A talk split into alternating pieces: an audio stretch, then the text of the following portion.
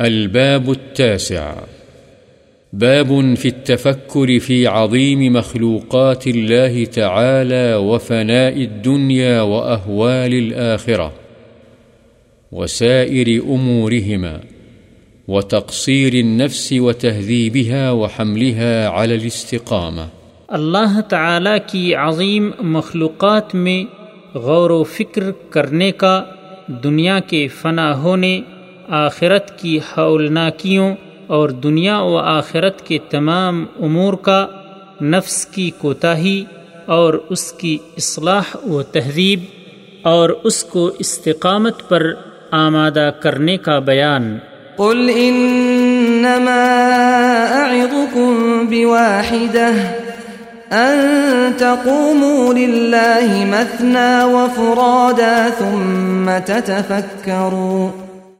اللہ تعالی نے فرمایا، اے نبی، کہہ دیجیے، بس میں تو تمہیں ایک ہی بات کی نصیحت کرتا ہوں کہ تم اللہ کے لیے دو دو اور ایک ایک کھڑے ہو جاؤ، پھر غور و فکر کرو۔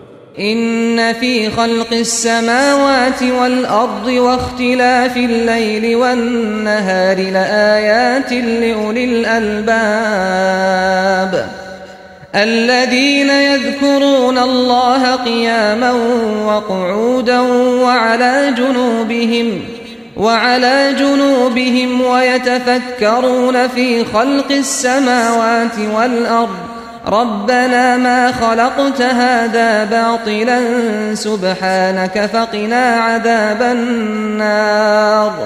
اور فرمایا، بے شک آسمان و زمین کی پیدائش میں اور رات اور دن کے آنے جانے میں عقل مندوں کے لیے نشانیاں ہیں۔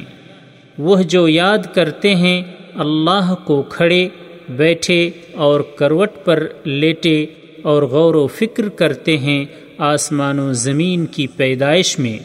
کہتے ہیں، اے ہمارے رب، تو نے یہ سب کچھ بے فائدہ پیدا نہیں کیا۔ تو پاک ہے، چنانچہ تو ہمیں آگ کے عذاب سے بچا۔ افلا ينظرون الى الابل كيف خلقت؟ وإلى السماء كيف رفعت وإلى الجبال كيف نصبت وإلى الأرض كيف سطحت فذكر إنما أنت مذكر لست عليهم بمسيطر اور فرمایا اللہ تعالی نے، کیا وہ اونٹوں کی طرف نہیں دیکھتے کہ کی کیسے وہ بنائے گئے؟